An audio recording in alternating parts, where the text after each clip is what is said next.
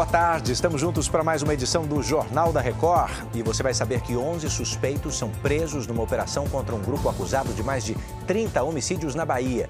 Estudante de enfermagem que assassinou colega de classe é condenado a 28 anos de cadeia. É agora, no JR.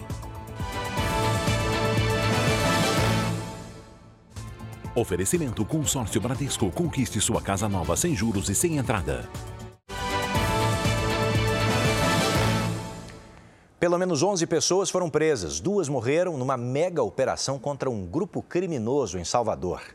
Essa quadrilha atuava no tráfico de drogas, mas também tinha envolvimento em mais de 30 homicídios. Os agentes cumpriram mandados de busca e apreensão também.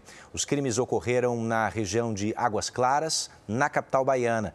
A mega operação foi realizada em conjunto entre vários departamentos da Polícia Civil, além de policiais militares e federais. Por causa da operação, muitos ônibus não circularam. Aulas precisaram ser suspensas. Em uma semana, já chega a 16 o número de suspeitos mortos em operações do combate ao tráfico de drogas na Bahia. O Tribunal de Justiça do Rio de Janeiro condenou a 28 anos de cadeia o estudante de enfermagem que matou um colega em 2021. O repórter Fábio Peixoto tem os detalhes. Oi, Fábio. Oi, Edu. O julgamento de Matheus dos Santos, de 23 anos, terminou nesta madrugada, depois de cerca de 13 horas de duração. De acordo com a denúncia do Ministério Público, o crime foi praticado por motivo torpe, meio cruel, mediante recurso que dificultou a defesa da vítima. Ele matou Vitória Melissa Mota, de 22 anos, na praça de alimentação de um shopping em Niterói, com uma faca comprada no mesmo estabelecimento.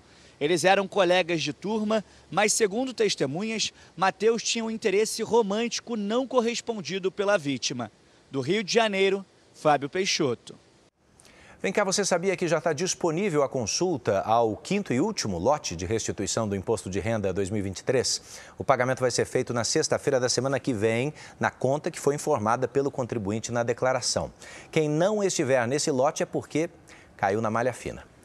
Acaba amanhã o inverno, o inverno mais quente dos últimos 61 anos. A chegada da primavera não deve amenizar muito o calor, é ou não é? Paula Viana. Olá, Edu. Sim, a primavera deve começar com temperaturas bem altas, podendo chegar até 44 graus. Até domingo, 11 capitais aqui do Brasil vão bater recorde de calor. E a cidade de São Paulo deve registrar a maior temperatura dos últimos 80 anos, com 38 graus. Mas as capitais mais quentes devem ser Rio de Janeiro, Cuiabá e também Palmas. E atenção, o alerta de calor mudou para cor vermelho, ou seja, de grande risco à saúde. Por isso, as principais orientações são beber bastante água e principalmente se proteger do sol. De São Paulo, Paola Viana. O presidente da Ucrânia, Volodymyr Zelensky, chegou hoje a Ottawa, no Canadá, para um discurso no parlamento e reunião com autoridades do país.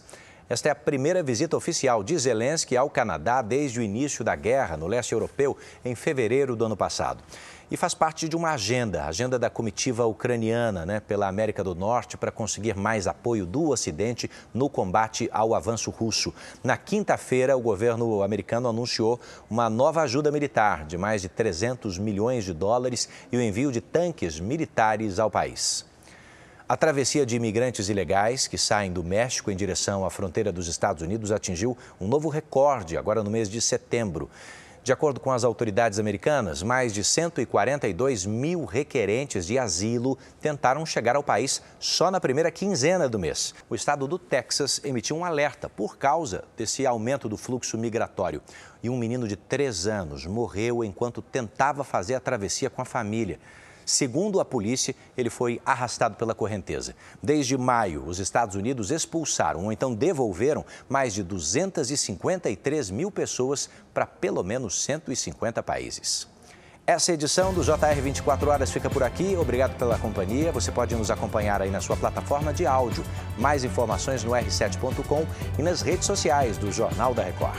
Bora para a próxima?